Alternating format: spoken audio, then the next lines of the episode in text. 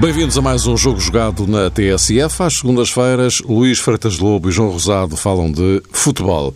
Ora, estamos uh, numa semana com uma jornada que ainda não fechou. Vai acontecer mais daqui a bocado, em Vila do Conde, com o Rio Ave Sporting, mas uma jornada que tem dois registros uh, importantes para já.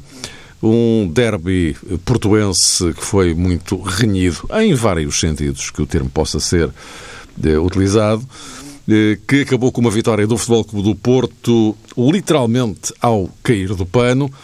Isto depois do Benfica ter goleado o Feirense a seguir a dois dias eh, profundamente problemáticos, logo a seguir à goleada sofrida em Munique 48 horas que eh, colocaram o Rui Vitória fora e logo a seguir dentro outra vez. Bom, já, eh, já lá iremos a estas questões. Eh, João, começaria por ti, olhando para o derby de ontem. Há quem diga que foi assim uma espécie de derby à antiga. Uhum. Facto, não liga, não é, Mário? À antiga? Sim, porque Seja lá o que é o derby mais antigo de Portugal, não é? é normalmente é, é, assim muito é, quesilento, para não dizer outra coisa. Mas uh, gostaria, em primeiro lugar, de mandar um grande abraço ao Luís e a todos os ouvintes. Uh, viva, Luís.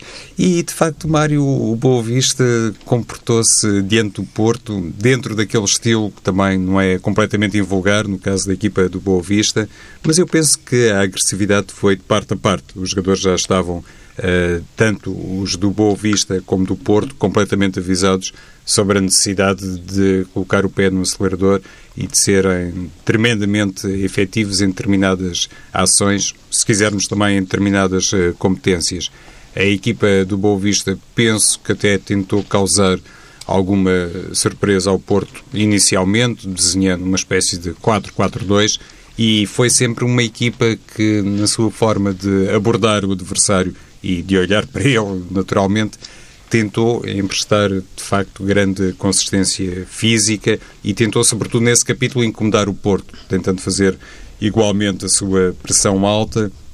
Não deixou o adversário, uh, pelo menos durante o tempo inteiro, porque já sabe, perante uma equipa como o Porto é muito complicado durante os 90 ou 95 minutos ter sempre eficácia em todas estas iniciativas, mas o Boa Vista fez sempre um grande esforço para que o Porto se sentisse desconfortável, não respirasse e percebesse que tinha pela frente uma equipa também atrevida, ambiciosa e na disposição de incomodar logo na primeira fase de construção uh, do Porto. Nesse sentido, parece-me que Jorge Simão desenhou uma boa, ou idealizou uma boa estratégia, teve ali um grande contratempo, obviamente, com a lesão de Obiora, que hum, estava até naquele período a ser um jogador com relativo destaque. Não, não era possível tirar grandes ilações no momento em que Obiora se magoou, mas hum, como se deve imaginar, não é por acaso que um treinador relega Idris que muitas vezes foi capitão do Boa Vista para o banco de suplentes. Essa mudança forçada na equipa do Boa Vista também poderia ter causado alguma perturbação de índole anímica.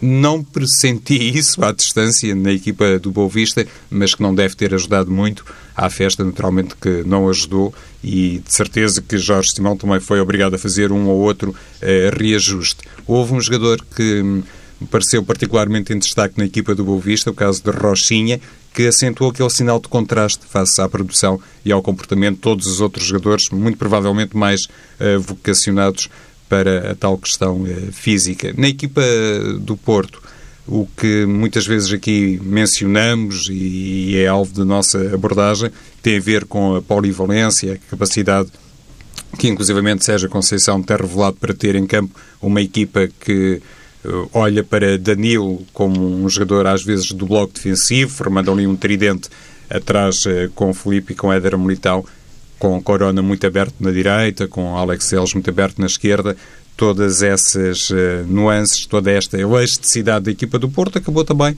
por provocar aquilo que no fim foi salientado por Jorge Simão, ou seja, um Porto a respirar confiança, tirou total proveito das decisões de Sérgio Conceição no banco, porque o gol portista, vale a verdade, nasce da intervenção Uh, não apenas, mas nomeadamente de Soares, de Adrino Lopes e de Hernani, jogadores que saíram do banco de suplentes de Sérgio Conceição. E isso tem muito a ver com a tal confiança que, obviamente, uh, é sempre reforçada à medida que os resultados positivos se hum, colecionam. E é o caso do Porto e Jorge Simão, no fim, fez essa uh, lembrança, fez esse sublinhado e eu acho com todo o propósito. As coisas correram também de maneira muito feliz, para resumir, ao Porto, porque a equipa nos últimos tempos tem dado também nota deste grau de empenhamento.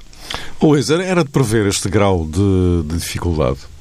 Aliás, tão, tão, tão, tão, elevado que faz com que o Porto ganhe o jogo a, aqui, a 10 segundos do fim, por aí. Sim. Uh, em primeiro lugar, mais uma vez, boa tarde, um grande abraço a todos. Perguntas-me se de prever este grau de dificuldade. Sim e não. Isto é, sim, porque, como tu referiste bem, é um derby eh, e, portanto, aí o Boa Vista leva o jogo para um nível de motivação e um nível de, de agressividade competitiva, no sentido de, de qualidade de encurtamento de espaços ao Porto, de luta por cada bola, como se ela dependesse do jogo. Portanto, aí sim entendia-se que seria difícil.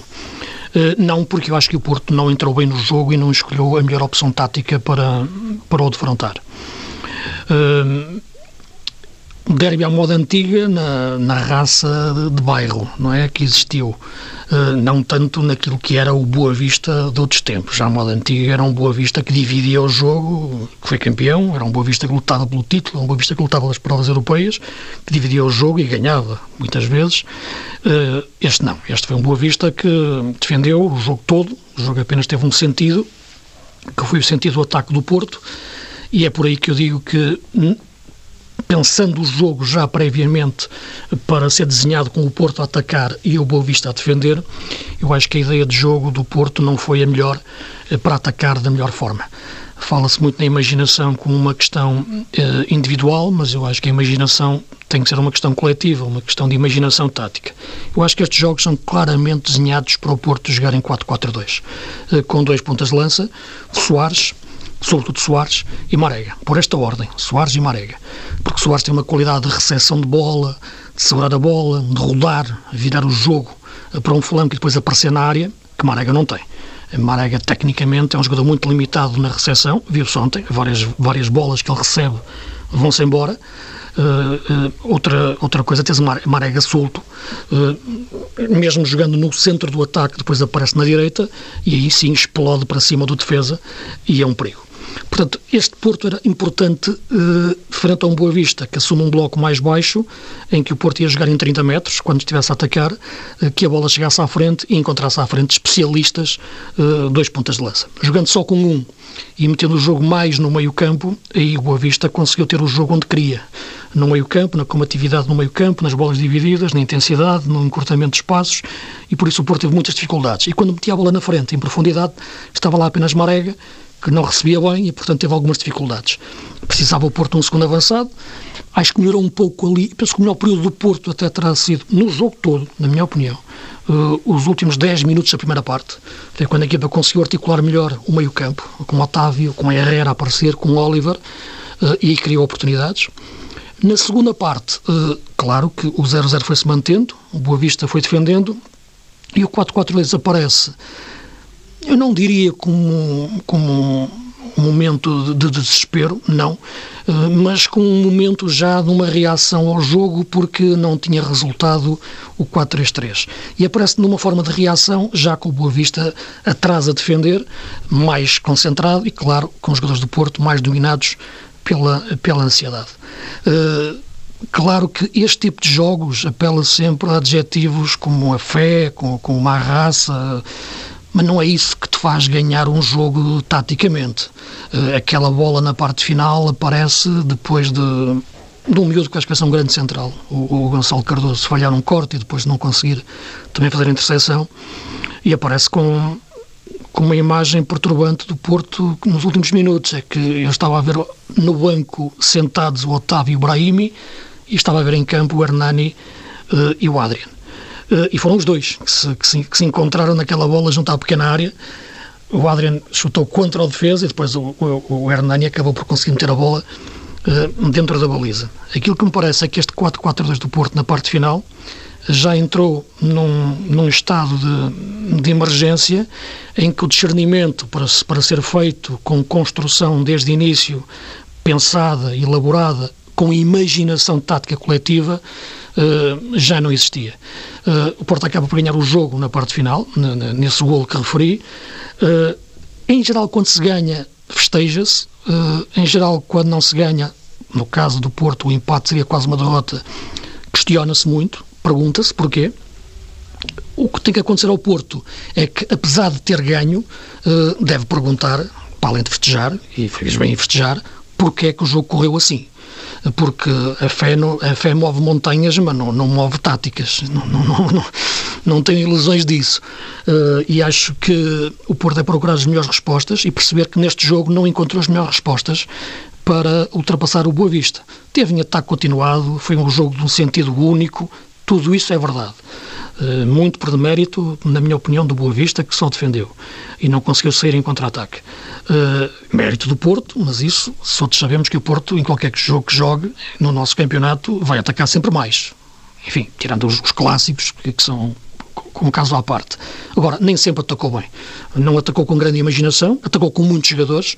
Eu diria que na parte final o Sérgio Conceição promoveu uma explosão demográfica de avançados na, frente de ataque. E é por isso que o 4-4-2 ou é uma coisa pensada desde o início, bem articulada em imaginação, ou é uma coisa que entra em campo a 20 minutos do fim, que se traduz, sobretudo, em meter mais avançados na frente. São coisas muito diferentes. Na prática, se olhares para o relevado, vês na mesma o 4-4-2. Mas, se de início é pensado, a 20 minutos do fim, com 0-0 e o adversário a defender atrás, é uma coisa que representa mais meter muitos avançados na frente. E foi o que aconteceu. E foi por isso que o Porto marca o golo, porque na parte final tem quase toda a gente dentro, dentro da área e foram os heróis improváveis, o, o Hernani e o Adrian, que fazem o golo. Depois do Marega feito um cruzamento que nem sairia bem se não fosse o Gonçalo ter falhado o corte. Ganhou bem o Porto, não há como dizer que não, como é evidente, mas penso que taticamente é um jogo que deixa muito para pensar o Sérgio Conceição em relação a estes jogos que eu acho que têm que ser claramente para o Porto jogar em 4-4-2. Antes de avançarmos para, para, para o Benfica, esta questão do, do 4-4-2 ou 4-3-3, porque ontem eh, foi um pouco surpreendente, porque, eh, surpreendente neste sentido, eh, aparecer com a versão Champions, não é? Hum. Não, não se estava exatamente à espera. Sim, e o Luís eh, fazia aqui uma referência a propósito das decisões iniciais de Sérgio Conceição. Eu, francamente, não achei assim tão desajustado como isso. Mas uh, a verdade é que precisou de acionar um 4-4-2. Isso é absolutamente indiscutível. E Sérgio Conceição, noutras uh, ocasiões, quando uh, mais a frio fez o balanço de determinadas exibições da equipa e da sua própria exibição, se quisermos, das suas próprias decisões, não teve nenhuma espécie de pejo em reconhecer que, de facto, tomou algumas hum, diretrizes ou idealizou determinadas soluções que não eram as mais convenientes. Não se revelaram, assim, uh, soluções para a equipa do Porto, pelo contrário, uh, revelaram antes uh, contratempos no que respeita àquilo que foi o plano original de Sérgio Conceição para certos jogos. Tenho na memória uma ou outra situação marcante neste capítulo de reconhecimento de erros, eh, sobretudo na época transata. Talvez Sérgio Conceição, em, em obediência inclusivamente àquilo que há pouco tentámos observar, tenha pensado que para este jogo era fundamental ter Héctor Herrera, eh, aquilo que no fundo enquadra os derbys, enquadra, neste caso, um Boa Vista eh, Porto, pode ter dado a Sérgio Conceição essa pista de ter o internacional mexicano, um dos do plantel do Porto, em campo. Mas uma coisa não era incompatível com outra, João. Não, não era, Luís, mas atendendo ao Otávio, atendendo inclusivamente a este crescimento, neste momento já não é bem crescimento, é a estabilização no futebol que se reconhece no futebol de Oliver Torres, se calhar Sérgio Conceição não quis mexer eh, por aí, por esses nomes, e pensou, então como é que eu vou enquadrar Herrera? E se calhar eh, o 4-3-3 fomentou, fomentou essa situação, digo eu. Sim, é possível, há sempre uma razão para, para, para claro, para a opção, e o Sérgio Conceição queria o melhor para Sim. a equipa, não há dúvida nenhuma, isto, e também olhando para aquilo que uma boa vista ia jogar, eu não sei, aquela provocação que o Jorge Simão fez à Mind Games, né? e o Jorge Simão também sabe fazer isso bem, de que tinha a certeza que o Soares ia jogar. Uh, e não jogou. Uh, agora, quando dizia que não é incompatível, porque o Marega muitas vezes começa sobre a direita e depois aparece por dentro, uh, e, e, o Otávio faz o movimento contrário de aparecer ele na, na faixa direita. E, portanto, eu acho que o Porto pode perfeitamente, tem essa capacidade de alternar muito bem os dois sistemas no, no mesmo jogo, uh, com a mesma equipa, uh, uh, com, o mesmo, com, o mesmo 11, mas com os, os, jogadores que tinha ontem já não o conseguia fazer. e neste momento não concebo um Porto sem Soares na, na, frente de ataque. E na por cima, não jogando Champions, sem o desgaste da Champions, acho que não fez sentido. entrou tarde, entrou a tempo de falhar um gol incrível a acabar entrou a tempo de ter a cabeça fria, que mais ninguém teve ali naquele último minuto, porque o gol é do Hernani, mas a cabeça fria do Soares, porque a bola vai-lhe parar aos pés e ele podia ter rematado primeiro e se calhar a bola sair por cima da barra. E ele, com toda a segurança, mete a bola no Adrian, que consegue falhar aquele gol, que mete a bola contra o Gonçalo e depois o Hernani faz com a baliza aberta. Acho que o melhor Porto tem que ter Soares. Mas uh, lá está, Luís, uh, se calhar então, olhando para o 11, uh, eh, vamos imaginar que um, éramos chamados a depor sobre o 11 inicial do Porto antes do desafio.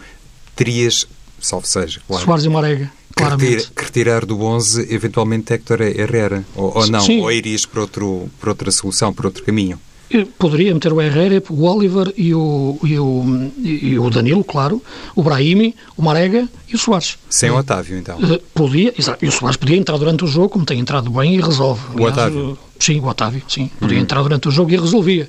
Uh, como aconteceu contra o Braga, como aconteceu contra o Marítimo. de início, acho que este, há jogos em que eu digo que o Porto precisa de um terceiro médio. O Porto precisa, de facto, de reforçar o meio campo. E aí sim, tens Danilo, Oliver, Herrera, Otávio, quatro médios. Não era o caso de ontem. Não era, claramente. Ontem era o jogo para meter o, o, o Boa Vista em bloco baixo e o Porto a atacar e, e jogar em 30 metros. Não era jogo para quatro médios nem para três na raiz. Era para ter dois pontas de lança. E o Porto a jogar com um ponta de lança que não tem recepção de bola, como o Marega, tecnicamente muito debilitado, com Soares no banco, correu muitos riscos. Meteu na parte final, e é por isso que eu te digo, o 4-4-2 da parte final não tem muita imaginação, é meter muitos avançados na frente. E por isso acabou com o Adriano e o Hernani a marcar uh, aquele gol na parte final de tal forma que, inclusivamente, Brahimi foi substituído. Brahimi e Otávio. Exato, uhum. quando falamos de Não é evidência, de imaginação, estes Sim. dois jogadores, por inerência, estão sempre na primeira fila dos responsáveis por tudo isto, não é? Ora, quando se ganha, em geral, tem-se sempre logo a tendência de que está tudo bem e está a razão. É um argumento demolidor, não é? Quando ganhas, eh, enfim, parece que tens sempre razão. É por isso que eu acho que o Porto deve olhar para este jogo e perceber que quase que o não ganhava e porque é que quase que o não ganhava. Não basta dizer que a bola não quis entrar ou falhou-se um gol sozinho, eh, porque é muito, é muito curto.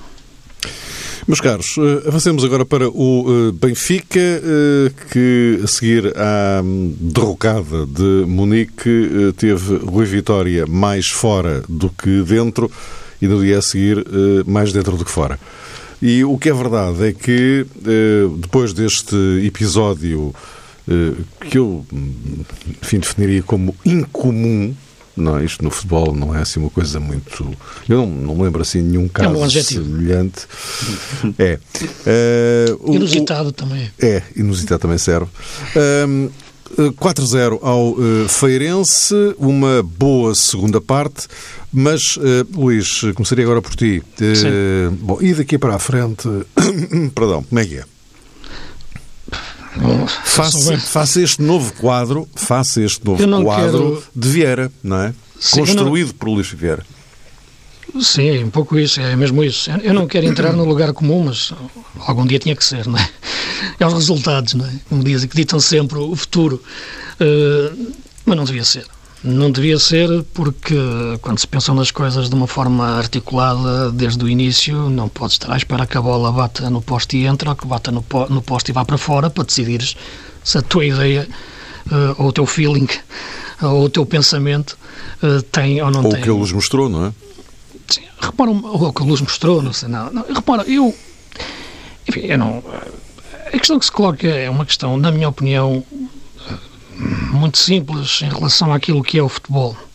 Tu, quando tomas uma decisão de início, se a decisão que tu tomas é plenamente segura e sem margem para, para dúvidas, tu não a vais ter uh, a abanar tão cedo, na época, ao fim de dois, três meses. Não vais ter. Se tens, tomas uma decisão que já sentes que já vem tremida por alguma razão, seja, seja essa razão sustentada ou não, uh, por épocas anteriores, por opiniões divergentes internas, por feelings diferentes, uh, por seja o que for, claro que se as coisas não começam a correr bem, esses fantasmas rap rapidamente aparecem e levam-te a mudar de ideias. Esta não é a melhor forma de começar nada, não é? Portanto, eu acho que o Benfica, esta época, já começou com essas dúvidas e por isso o Presidente chegou a este momento uh, e também ele teve as dúvidas e teve tentado uh, despedir o, o treinador. Devo dizer, desde logo, porque nem, nunca sou adepto das chicotadas psicológicas, por princípio, que é preciso ter um feitio muito especial para o Rui Vitória viver esta situação surrealista e encará-la depois na conversa de imprensa como encarou, como quase que tudo tivesse sido normal. Nada foi normal, tudo isto é antítese. Se, se me permite, eu por acaso Força, até, até, fiquei com, com, com uma ideia Uh, um, pouco, um pouco diferente, mas, uh, mas, mas, mais acentuada desse ponto de vista. Eu estava a ver a conferência de imprensa do Rui Vitória e uh, a sensação que eu tive é que era a conferência de apresentação do novo treinador do Benfica, chamado Rui Vitória, que vinha substituir o anterior chamado Rui Vitória. Sim, a, a, a, é, a, maneira como ele aborda a conferência de imprensa, como fala com os jornalistas, aquele tom eh, afirmativo, sorridente, parecia de facto a apresentação do novo treinador, não é? Sim, é isso que te refiro. Portanto, encarar esta situação toda como quase, enfim, faz parte do, do futebol, que sente uma coisa natural, digamos assim. Claro que é natural existirem divergências entre as direções, e um, um ter uma opinião, outro ter outra, e hesitar-se, um treinador estar quase a ser despedido e ficar, isso acontece. Agora, não pode vir para a praça pública da forma como o Benfica deixa o vir, porque sabemos que aquilo só vem para a praça pública porque o Benfica deixa vir. E, aliás, o próprio Presidente assumiu isso. E já a semana passada aqui falávamos como é que editorialmente uh, algumas televisões e jornais têm tratado a questão Rui Vitória, sabia-se que isto estava quase a acontecer. É? E aconteceu. Sim, sim, sim. É? Falamos nisso nos, nos, últimos programas. Uh, claro que os resultados depois foram um empurrãozinho, não, já, não, já não é uma causa de fundo, não é? Não é não, os resultados não foram nenhum embate forte, porque perder com o Bayern é uma, derrota, uma goleada, mas enfim, já Porto e Sporting e, e o Benfica. Já, Sim, goleadas em Munique, já tocou, já tocou Munique, todos, não é? Até o Barcelona, quando não, não, ao melhor Barcelona não ia tocar ao Benfica. Portanto, a questão, a questão já é, a questão a questão, outra. Como é evidente, é outra. Uh, agora, neste momento, uh, perguntas-me, e, e, a partir de agora, uh, e há uma coisa que me parece que, que é muito importante para, para, para o Rui Vitória. É que os, acho que os jogadores, raramente os jogadores apoiam fantasmas. Uh, ou pessoas que andam na sombra uh, e que depois aparecem aos abraços quando ganhas uh, e viram-te a cara quando perdes. Raramente. Raramente. Nunca. Eu acho que é aquela frase que nunca se deve dizer nunca. Eu, pelo contrário, Uh, tenho sempre presente que deve-se dizer nunca, sempre, em muitas situações. E, esta é uma delas, uh, que é nós temos que saber olhar para as pessoas e não virar a cara num momento difícil, uh, quando antes abraçamos num momento fácil. O Rui Vitória foi muito abraçado quando ganhou, quando começou a perder, ou quando se pensou que ia perder, viraram-lhe a cara. Portanto, ele sabe disso, também é um homem inteligente, tem um tem uma forma de estar e um, um feitio particular que o fez reagir desta maneira, como tu disseste, que parecia uh, um novo treinador. Agora, daqui para a frente, dizia eu, os jogadores não acreditam nesses fantasmas, nessas pessoas com duas caras. Uh, não tenhas dúvidas. Os jogadores só acreditam em pessoas com uma cara. E, portanto, já vi muitas equipas ganhar uh, sem apoio de direções, uh, nunca vi nenhuma ganhar uh, o treinador sem o apoio dos jogadores. Uh, e, portanto, para o Rui Vitória, nesta altura, mais do que ter o apoio da, dos vice-presidentes, enfim, que, que aparecem nas tribunas e que ou que falam na sombra, é preciso ter o apoio dos jogadores. E isso eu acho que ele tem. Uh, Porquê que os jogadores estão assim tão ansiosos, estão tão nervosos, ficam com tão receio, com tantas dúvidas ser, acerca das suas capacidades e festejam aquele gol ao Feirense quase como se fosse um gol do título? Uh, é que não sei. Mas isso já te pergunto, já, já questionava eu aqui quando via ao intervalo do jogo com o ao intervalo do jogo com o Moreirense, sentia-se estes jogadores não vão dar a volta ao resultado. Bastava olhar para a cara deles, independentemente das opções táticas que eu já aqui critiquei e debatido o Rui Vitória. Não é isso que está aqui em causa. Aqui é algo mais profundo do, do que o 4-3-3 ou jogar um jogador ou outro. Eh, é como é que isto chegou a este ponto. É culpa dos jogadores? É culpa do Rui Vitória? Eu penso que não, sinceramente. Uh, este estado de, de, ansiedade, digamos assim, este estado de ânimo como está uma equipa uh, do Benfica, acho que tem a ver mais com esse castelo assombrado em que se tornou atualmente a estrutura de futebol que rodeia o Benfica, que tem pessoas, sejam elas em forma de fantasmas ou em, ou em carne e osso, uh, que estão de facto a condicionar muito a vivência de um, de um clube, de uma equipa, de um balneário de um, e de um treinador que por mais que lhe queiram pôr um rótulo de que não é treinador para o Benfica, que não é treinador de dimensão internacional, que não é treinador que não sabe o que é o processo, é o treinador que ganhou dois campeonatos contra o Super Jesus. Ganhou os campeonatos a seguir. Uh, e época passada perdeu, lutou até ao fim contra o Grande Porto e perdeu na parte final, num jogo de poder a poder com o Porto em casa por um zero. Uh, portanto, uh, o respeito que Rui Vitória merece é muito superior ao respeito que a imprensa lhe dá, que o Benfica lhe está a dar neste momento, porque ele não pode ficar por causa de feeling ou de luz, ele deve ficar por causa de lhe reconhecerem competência, a competência de quem ganha títulos e de quem trabalha bem, e é nesse sentido sempre que acho que um presidente do Benfica deve colocar as coisas, nunca em questão de feelings. Nós, na vida, muitas vezes temos o feeling que uma coisa pode correr bem e corre, e ficamos todos contentes. Quando corre mal, nós pensamos, ah, foi uma questão emocional. Nós só temos que tomar consciência de uma coisa: as decisões têm que ser racionais no futebol. Decisões emocionais levam-nos sempre a, depois, se calhar, a repetir a mesma decisão ou a mesma opção sem ter uma sustentação por trás. Uh, e o Benfica tem que ter. O Benfica não ganhou por feeling com o Jesus. Ganhou porque o Jesus era competente mesmo depois de ter perdido. Não ganhou por feeling com o Rui Vitória. Ganhou porque o Rui Vitória trabalhou bem. Isto é que tem que estar assente. E isto é que deve ser repetido. Quando vejo conversas de imprensa assentes em feeling e porque se viu a luz durante a noite, é antítese daquilo que deve ser o respeito pelo profissional como o Rui Vitória. João, e olhando a partir destes dados para a frente, é sempre difícil projetar o que quer que seja num cenário destes. Mas.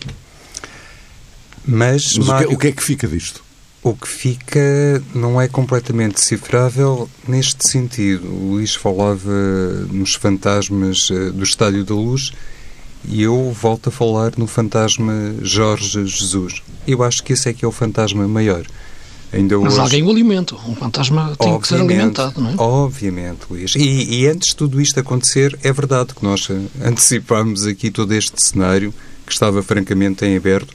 Um bocadinho à semelhança, aliás, do que se passou eh, no Sporting. É curioso. Exato. É Mas eh, ainda hoje estava a ler uma entrevista do Jorge Jesus ao Correio da Manhã e pronto, passando por cima do enquadramento uh, cronológico desta entrevista. Jorge Jesus, enquanto foi treinador do Benfica e enquanto foi treinador do Sporting, nomeadamente, hum, não foi um homem de dar assim muitas entrevistas, tanto quanto me recordo.